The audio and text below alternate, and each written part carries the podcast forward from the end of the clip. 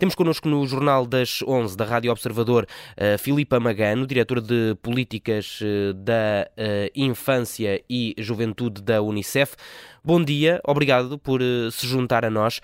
Praticamente uma semana depois do sismo, as notícias que chegam são principalmente de resgates de crianças, milhares de crianças que ficam agora sem família. Quais é são as principais preocupações da Unicef neste momento? Muito bom dia. A preocupação da Unicef neste momento é, é garantir ainda a busca e salvamento uh, da, da, das crianças uh, e das famílias que ainda conseguimos.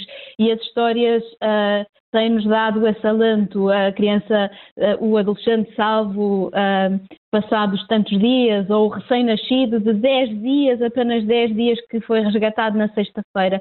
E são essas histórias que nós temos conseguido Uh, que temos conseguido com isso ter, um, ehm, ter mais fogo para continuar a responder. A, a, grande preocupação, efetivamente, agora é garantir a proteção destas crianças e todas as outras um, ehm, que perderam as suas casas ou que têm medo de regressar às suas casas e que estão neste momento a viver na rua, debaixo de pontes, em escolas e mesquitas.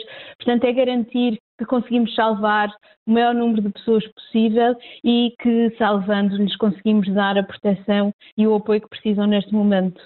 E, que trabalho é que está a ser feito no terreno para acompanhar estas crianças? Neste momento, estamos muito preocupados com as crianças que estão sem as suas famílias, um, ou porque se perderam um, ou porque não sabemos, um, enfim, onde é estão as famílias e, portanto, estamos a, a, tentar assegurar que elas estão num lugar seguro e quente. Relembro que estamos a falar de, de um ambiente com, uh, de, um, de um tempo com, com temperaturas negativas, a nevar, a chover, e, portanto, temos tentado que estejam, que estejam quentes e seguras e também, por exemplo, e aqui destaco a ajuda humanitária que conseguimos que chegasse mais material à Síria na, na sexta-feira. Estamos neste momento a garantir que esse material que conseguimos passar uh, para a fronteira chega às pessoas, uh, como cobertores térmicos, roupa quente e também material, kits uh, de higiene, kits para, para cirurgia, para conseguir responder então agora às necessidades urgentes dos sobreviventes. Eu relembro que estamos já a falar do sétimo desastre natural mais mortífero deste século.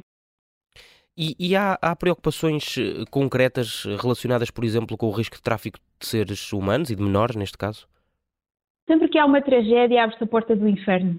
E, portanto, sabemos que tráfico de seres humanos, rapto, exploração, violação uh, podem, podem ser um risco. E, claramente, a Unicef, ao longo da, das várias, dos vários anos e da resposta às emergências, está preparada para assegurar a proteção imediata. E quando nós falamos de proteção, é realmente para garantir que nenhuma criança sai do seu local, sai do seu país e fica protegida pelas autoridades. E, portanto, trabalhamos com as autoridades, estamos neste momento a trabalhar com o Ministério da Família e dos Assuntos Sociais turco para garantir efetivamente, por exemplo, as crianças que estão em instituições de acolhimento e que tiveram que ser realojadas possam estar num local seguro, seguro fisicamente e seguro também de todos estes perigos que nós sabemos que acontecem quando, quando acontece uma emergência.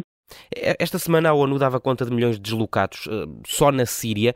Eh, estamos, eh, este país está ainda a atravessar uma, uma guerra que, que inevitavelmente traz crises migratórias que continuam por resolver.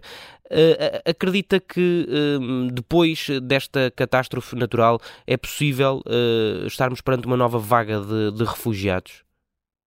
É possível, porque efetivamente muitas famílias e muitas pessoas ficaram ficaram sem, sem as suas casas e, portanto, estamos a falar de deslocados.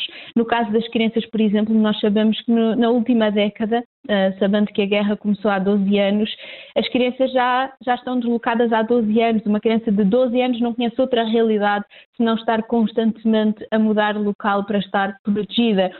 Uh, portanto, numa década as crianças já, já foram deslocadas 10 vezes, agora é mais, é mais um desses momentos. A verdade é que estamos a conseguir dar novamente visibilidade a uma guerra que, de certa forma, tinha ficado escondida.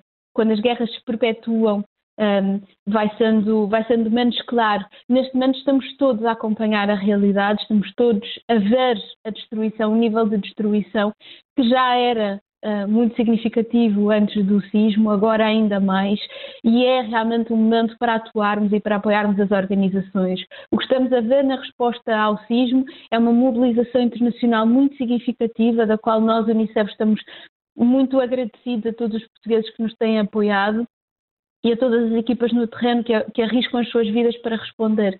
É importante não perdermos esta vontade de continuar a ajudar e principalmente, como falávamos, a população síria que está há, há, há mais de uma década a uhum. viver uhum. debaixo de um martírio.